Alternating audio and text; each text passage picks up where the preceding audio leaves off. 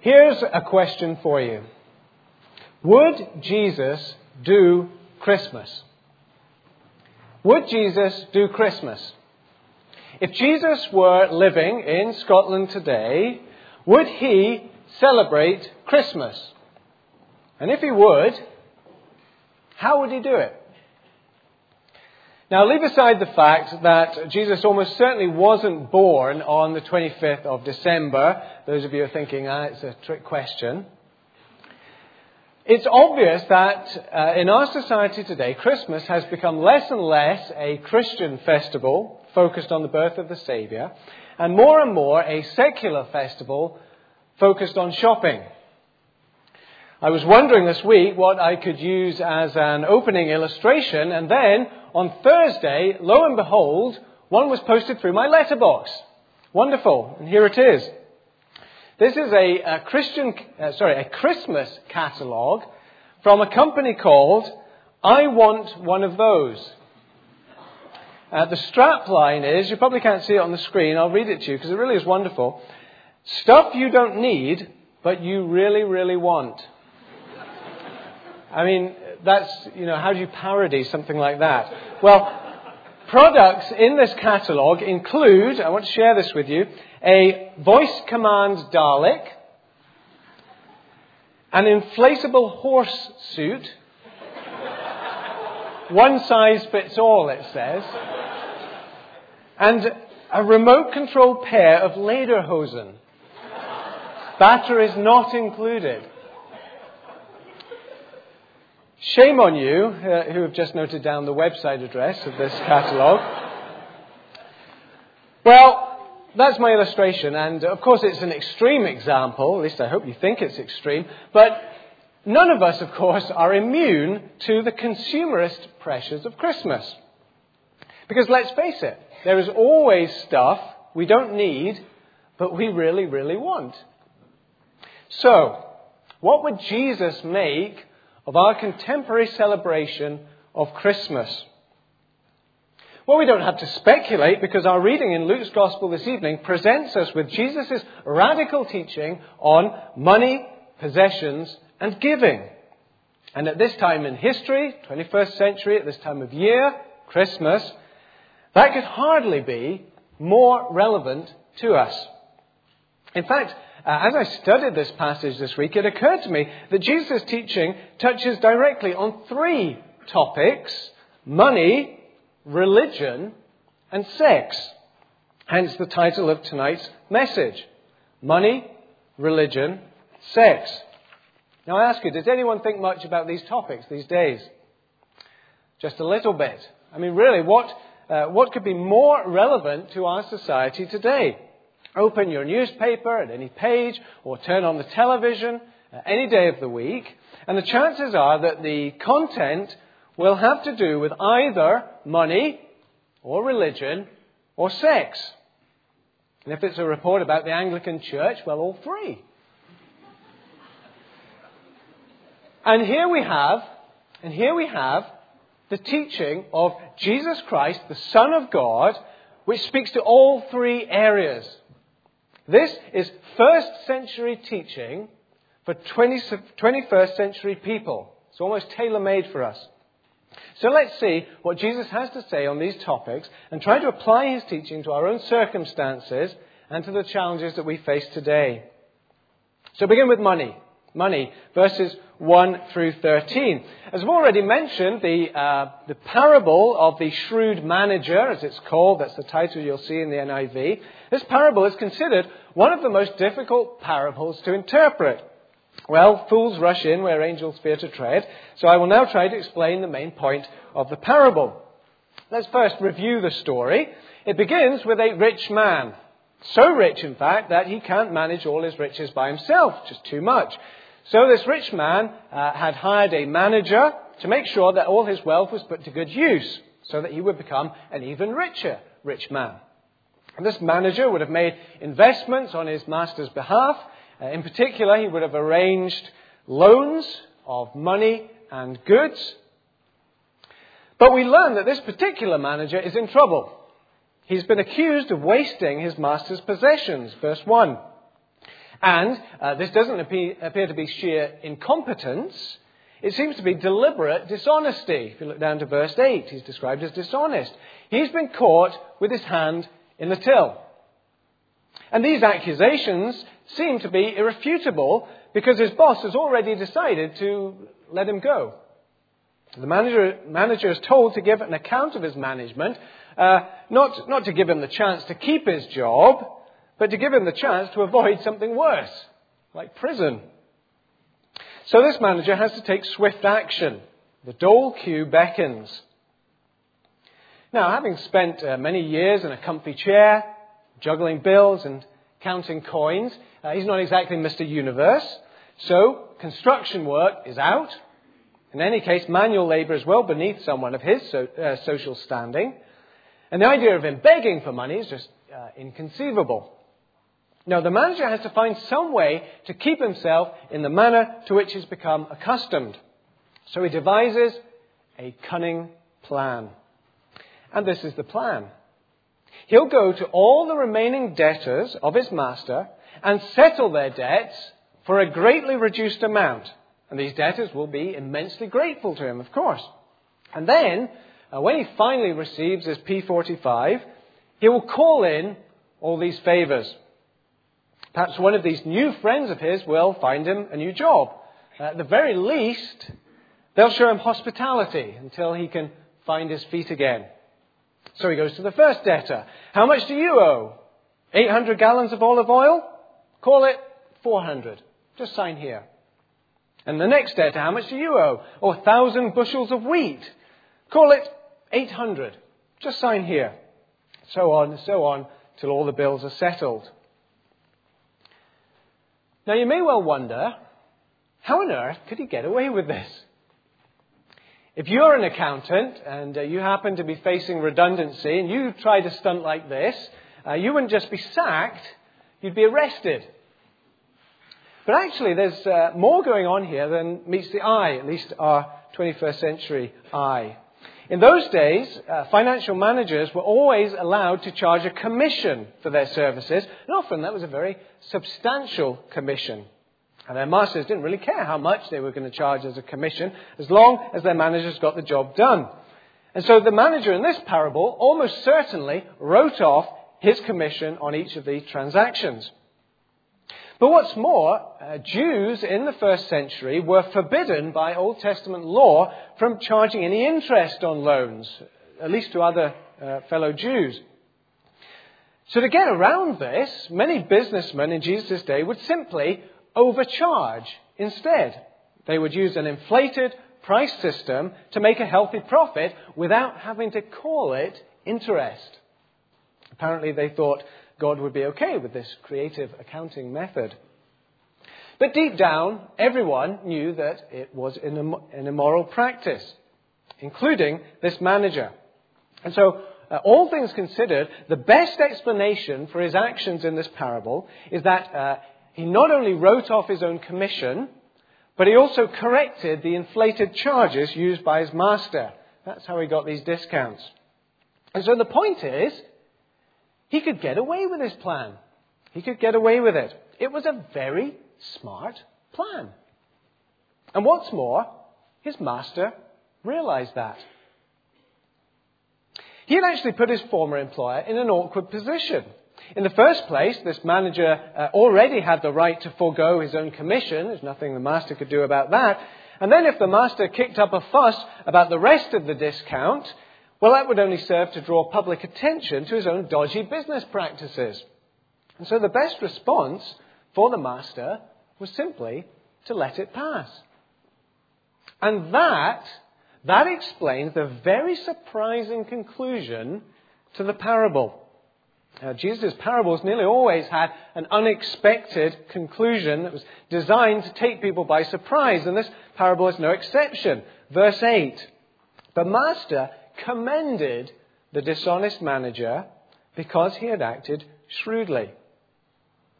Now, don't misunderstand. The master was not pleased at what the manager had done. He'd been ripped off. But even so, he had to admire the ingenuity of the man who had ripped him off. As one commentator notes, uh, there's a big difference between praising a clever manager for his dishonesty and praising a dishonest manager for his cleverness, which is, of course, what happened here.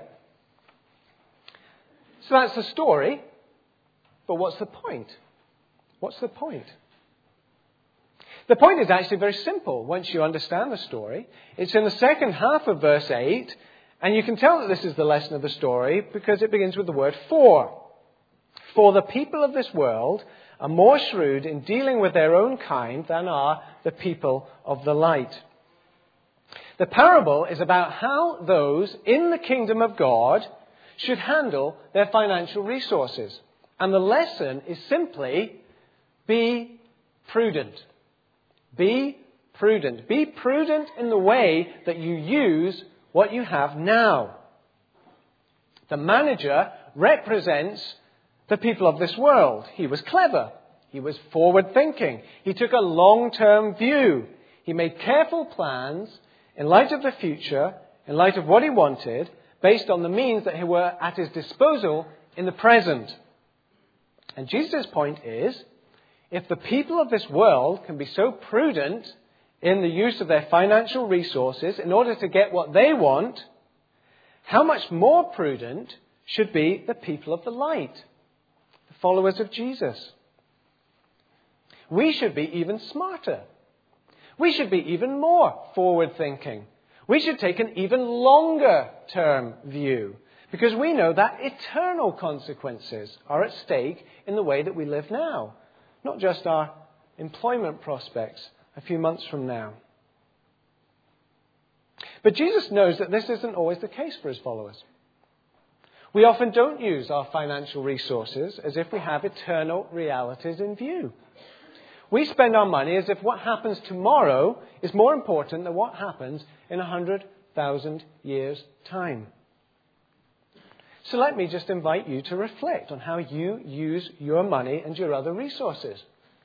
Are you being prudent in the way that you use them, given what you believe as a follower of Jesus?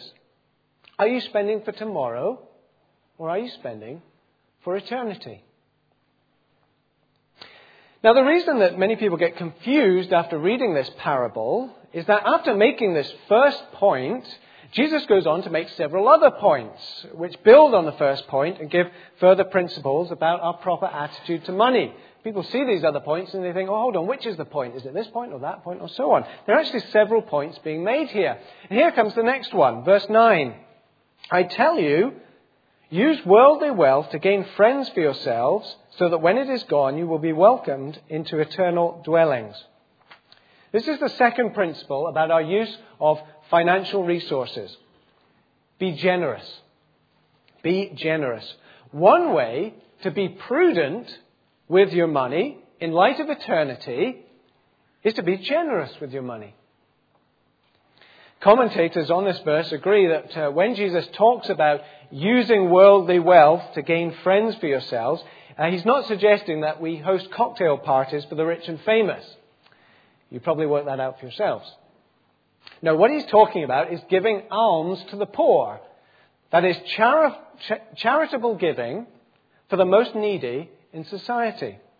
And the idea is that this generosity will help to win people for the kingdom. And if you live in this way, prudently and generously, you will be welcomed into heaven. Not so much by these people, but by God. Because at the end of the day, only God has the divine right to welcome people into heaven. So that's the second principle. But there's more. Jesus wants to make further points about the prudent use of money. Verses 10 to 12. Whoever can be trusted with very little can also be trusted, trusted, with much, and whoever is dishonest with very little will also be dishonest with much. So if you have not been trustworthy in handling worldly wealth, who will trust you with true riches? And if you have not been trustworthy with someone else's property, who will give you property of your own? Once again, the principle is actually quite simple. Be faithful. Be faithful. You need to be consistent. You need to show prudence and generosity both in small matters and in large matters. Do you want God to do great things through you? Have you ever thought that? I want God to do great things through me. Well, then, first of all, you need to show yourself faithful in the small things. And perhaps the best test of your faithfulness is in the financial arena. Because so much temptation lies there. So much temptation to compromise and to cut corners. So let me ask Are you being a faithful steward with your money? Whether you have a little or whether you have a lot. Whatever you have, you have to remember that ultimately it all belongs to God. That's what's said in verse 12, after all. God has entrusted it all to you. Will you show yourself worthy of that trust? Will you be faithful? There's one more principle to come, and this is the climax of what Jesus has to teach us here about money. Verse 13. No servant can serve two masters. Either he will hate the one and love the other, or he will be devoted to one and despise the other. You cannot serve both God and money. What's the principle here? It's this be undivided. Be undivided in your allegiance to God, especially when it comes to material wealth. If you're a follower of Jesus, then your ultimate allegiance is to God. And if I can put it this way, God doesn't tolerate moonlighting. Your service to Him cannot be divided. Your devotion cannot be divided. Your heart cannot be divided. If your lifestyle shows that you love wealth as much as you love God, then you don't love God much after all. Would Jesus do Christmas? I suspect he would, in some way. Um, after all, he certainly enjoyed, as far as we can tell from the Gospels, celebrating festivals, socializing. But would he celebrate it like we do? This is almost certainly the best time of year to test our approach to money and possessions. So let's use our wealth like the people of the light, not like people of this world.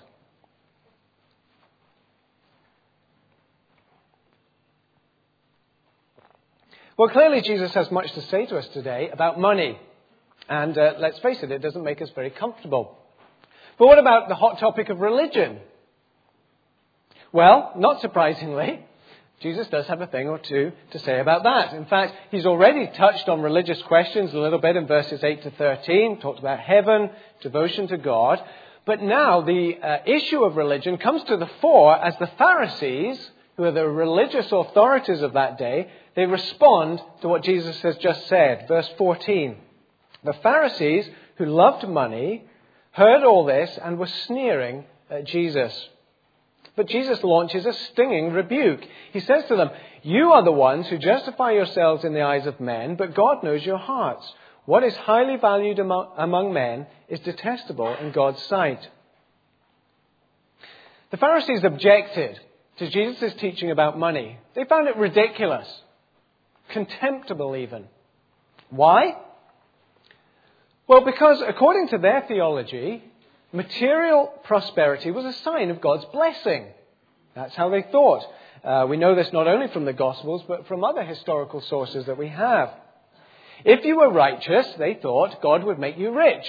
Therefore, if you were rich, that was a good sign of your righteousness before God. And so the idea that you should uh, give away your money and end up poor, well, that seemed absurd to them. Just as absurd was the idea that you somehow had to choose between money and God. The two just went together. But Jesus recognizes that their root problem isn't a problem with money. They do have a problem with money, but the root problem is a problem with their religion. And so he takes this opportunity now to teach his disciples a short lesson on religion, to set out the difference between wrong religion and right religion. The Pharisees had religion, of course, but it wasn't right religion. It wasn't the religion taught by Jesus. So what was the difference? Well, first, the religion of the Pharisees was based on the world's values when it should have been based on God's values. Note the contrast that uh, Jesus makes in verse 15 between the eyes of men, or man's sight, and God's sight. Wrong religion takes its views from what uh, fallen human beings value the most, rather than what God values the most. But these two sets of values, God's values, the world's values, are completely at odds.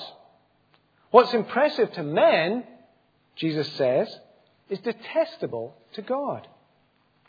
And in fact, this whole passage that we're looking at this evening is about following God's values rather than the world's values. Second, the religion of the Pharisees was works centered when it should have been Jesus centered. The Pharisees had a merit based understanding of salvation. Your standing before God depended on how good a life you lived, specifically, how well you kept all the laws of the Old Testament. They were legalists. Do the right things, and you'll end up in the right place. But Jesus refutes this with an quite astonishing statement. Verse 16 The law and the prophets were proclaimed until John. Since that time, the good news of the kingdom is being preached, and everyone is forcing his way into it. What's Jesus saying here? Well, in effect, he's saying that he stands at the center of world history. All of history is divided into two eras. Before the arrival of Jesus, right up to the preaching of uh, John the Baptist, who paved the way for Jesus, and then after the arrival of Jesus, Jesus who ushered in a new era of God's presence in the world. We need to grasp just how radical this would have sounded. Just imagine if uh, I came up into this pulpit one Sunday and said, all of history is divided into two eras before I started preaching and after I started preaching. You'd think I was completely bonkers, and you'd be right. But here we find Jesus making just that kind of spectacular claim. He places himself at the very center of God's purposes in the world. Right religion is religion that is centered on Jesus Christ. Wrong religion means trusting in yourself, in your own good deeds as the way to reach God. That's a religion of despair, because we can never be good enough to reach God on our own. Right religion means trusting not in ourselves, but in Jesus as the way to reach God. He alone holds the keys to the kingdom of God. As he said on another occasion, very famously, I am the way, the truth, and the life. No one comes to the Father except through me. There's one more, one more difference here between wrong religion and right religion. The religion of the Pharisees was exclusive when it should have been inclusive. Exclusive when it should have been inclusive. The Pharisees, you see, were elitists. Only the creme de la creme would be saved in their scheme. That's why they mocked, mocked Jesus for hanging out with thieves and prostitutes. Well, the kingdom of God didn't have room for riffraff like that. But Jesus takes a very different view. Look at the last phrase of verse 16 and everyone is forcing his way into it. You probably wondered to yourselves that was read. What does that mean? Well, the original Greek of this verse is uh, notoriously difficult to translate. In fact, it can be equally well translated in, uh, in, a, in, the way so that the verb is passive rather than active. Um, let me explain that. The footnote in the English Standard Version, different translation, puts it this way. And everyone is forcefully urged into it. Everyone is forcefully urged into it.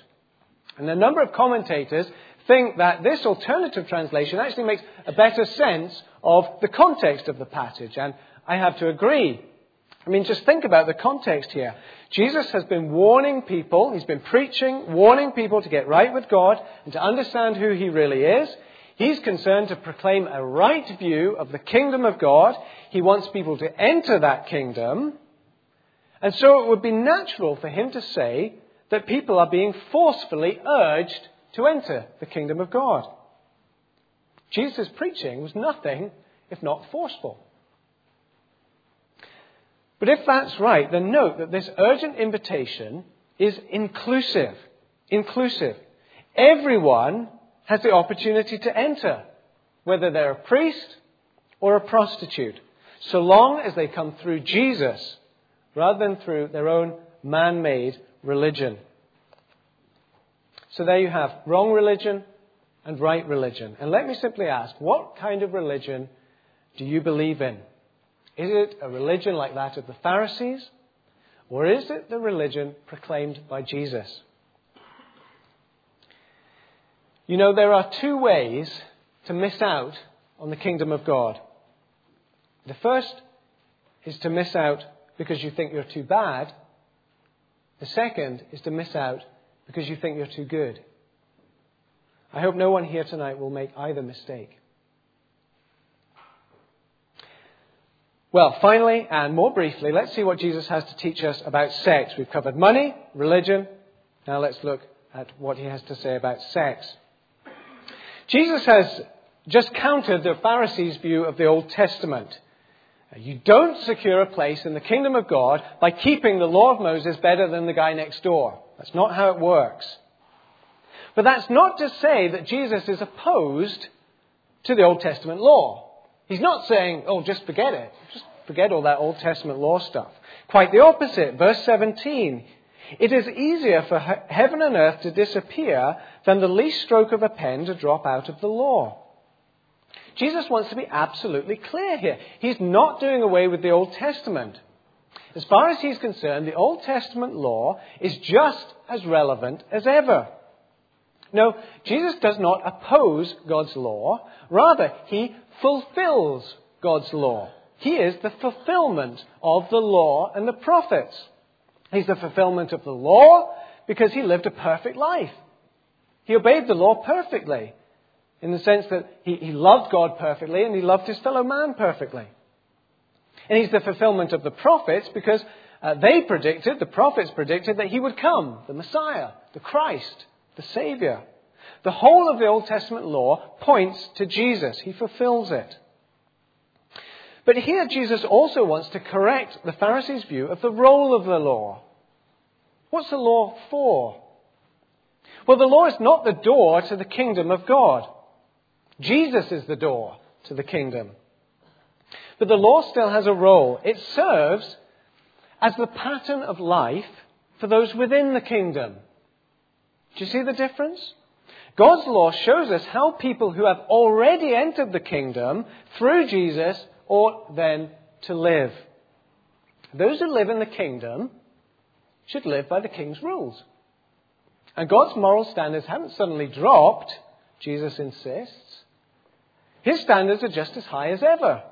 He's still a holy God, after all. But our motive for keeping the law is not so that we can earn a place in the kingdom, but because we're so thankful that we've already been given a place in the kingdom. And so in verse 17, Jesus carefully qualifies his criticisms of the religion of the Pharisees. Jesus isn't, he isn't like a liberal theologian you know, out with the old, in with the new. No, he's as conservative as they come. And to illustrate this, he takes an example the issue of marriage and divorce. What are God's standards for the citizens of his kingdom on this issue? Here's, if you like, a test case. Verse 18 Anyone who divorces his wife and marries another woman commits adultery, and the man who, who marries a divorced woman commits adultery. We need to understand that this was radical teaching even in Jesus' day. There were um, several competing views among the Pharisees as to what constituted legitimate grounds for divorce. It was a much debated question. What were the grounds for divorce? And most of these views were pretty permissive. One respected, uh, respected rabbi taught that a man was allowed to divorce his wife if she made a mess of his dinner. Another later rabbi held that a man could get a divorce if he found someone prettier than his wife. He was very popular with aging rock stars. But in, in all these views, the emphasis tended to be on how you could get out of your marriage rather than the importance of staying in your marriage. And yet, that kind of attitude, permissive attitude, makes a mockery of God's law and it disregards God's original design for men and women. Marriage is intended to be a lifelong commitment between one man and one woman for the purposes of intimate companionship, mutual support, and raising future generations. That is the picture of marriage that is painted in Genesis chapter 2. And it's that picture that Jesus points us back to in all of his teaching about marriage. Now, I do need to say at this point that there's an awful lot to be said about the topic of divorce, and I'm not going to say it. Jesus has other things to say about divorce. You may be familiar with them. You can look, for example, in Matthew 19, and so does the Apostle Paul in 1 Corinthians 7. There's other things to be said about the topic of divorce. And if you want to think through this uh, complex issue further, then there are sermons you can download from the website which address this issue, or I can recommend some good reading material for you. This evening, however, I just want to make one simple point that I believe re- uh, reflects the emphasis in this passage and its contemporary relevance for us. Because it's crucial that we grasp all the implications of Jesus' high view of marriage and how it touches on the way that our society today thinks about sex. Think about this. For most people in our society, their view of marriage is determined by their view of sex. Their view of marriage is determined by their view of sex. Sex is in the driving seat. So, if you are uh, okay with homosexual relationships, you should be okay with gay marriages, right? Or if you can't get uh, sexual satisfaction by sticking with just your spouse, well, you can have an open marriage which is just a euphemism for open adultery. On the other hand, uh, maybe you don't want to discriminate between your multiple sexual partners, just married to one of them. Well, then, polygamous marriage would be the way forward, as it is in many non Western cultures. And then why stop there? I mean, why limit marriage to one species? If you're attracted to your dog in that way, why not show your commitment to Lassie with a ceremony and a certificate? You think I'm exaggerating now, don't you? But in our day, there are people lobbying to legalize sex with animals and to recognize human animal marriages. That's the world's way. But it's not God's way. In the kingdom of God, it's the other way around. Your view of sex is determined by your view of marriage. Your view of sex is determined by your view of marriage. Marriage is in the driving seat. Christian marriage is like a three way covenant, a three way vow, as it were, a binding commitment of love between one man and one woman before one God. And God's wonderful gift of sexual intimacy finds its proper fulfillment in that context, and only in that context. It's a design feature of marriage. And so followers of Jesus should have a very high view of marriage, the view of marriage that Jesus teaches here. They should have God's view of marriage, not the world's view. And that means they should also have a very high view of sex. One follows from the other. That is the practical application, I think, of Jesus' teaching here, and it is as relevant today as ever. Please understand this. This teaching of Jesus isn't just for couples on the brink of divorce to sort of pull them back from the edge. Jesus' teaching here applies to every single one of us, whether we're married or single, whether we're young or old, whatever. If for no other reason, because sex is an issue for every single one of us. The society that we live in Make sure of that. Well, I've tried to show this evening that Jesus' teaching about the kingdom of God is as relevant today as it ever was.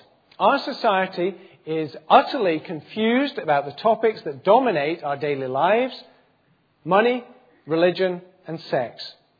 But if we listen to what Jesus has to teach us about God's ways, about God's values, then we will be set on the right track. The values of the kingdom of God are not the values of the world. That is Jesus' overarching emphasis in this whole passage. And so we need tonight to honestly examine our own attitudes to money and religion and sex. Are we using our financial and material resources prudently, generously, and faithfully? Or have they become an idol, drawing our hearts away from undivided de- uh, devotion to our Master? What about religion? You may well claim to be religious, even a Christian, but do you follow the religion of Jesus? Where are you placing your trust? Where are you placing your hope? Is Jesus and only Jesus at the center of your faith? And what about your attitude to sex? Are you following God's values in that area or the world's values? Is your attitude to sex being driven by your attitude to marriage, or is the reverse true? Well, all of this is a great challenge for every single one of us every day of the week. And the truth is, we cannot live up to the high standards of the kingdom of God in our own strength. We just, we just can't do it. We desperately need God's help. But that's precisely why Jesus came. So let's ask for God's help right now. Let's pray.